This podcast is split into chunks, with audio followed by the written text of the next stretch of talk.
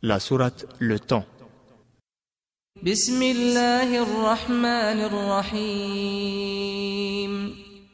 Au nom d'Allah, le tout miséricordieux, le très miséricordieux.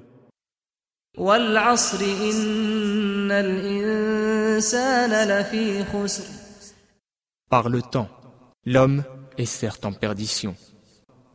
إلا الذين آمنوا وعملوا الصالحات وتواصوا بالحق وتواصوا بالصبر sauf ceux qui croient et accomplissent les bonnes œuvres, se recommandent mutuellement la vérité et se recommandent mutuellement la patience.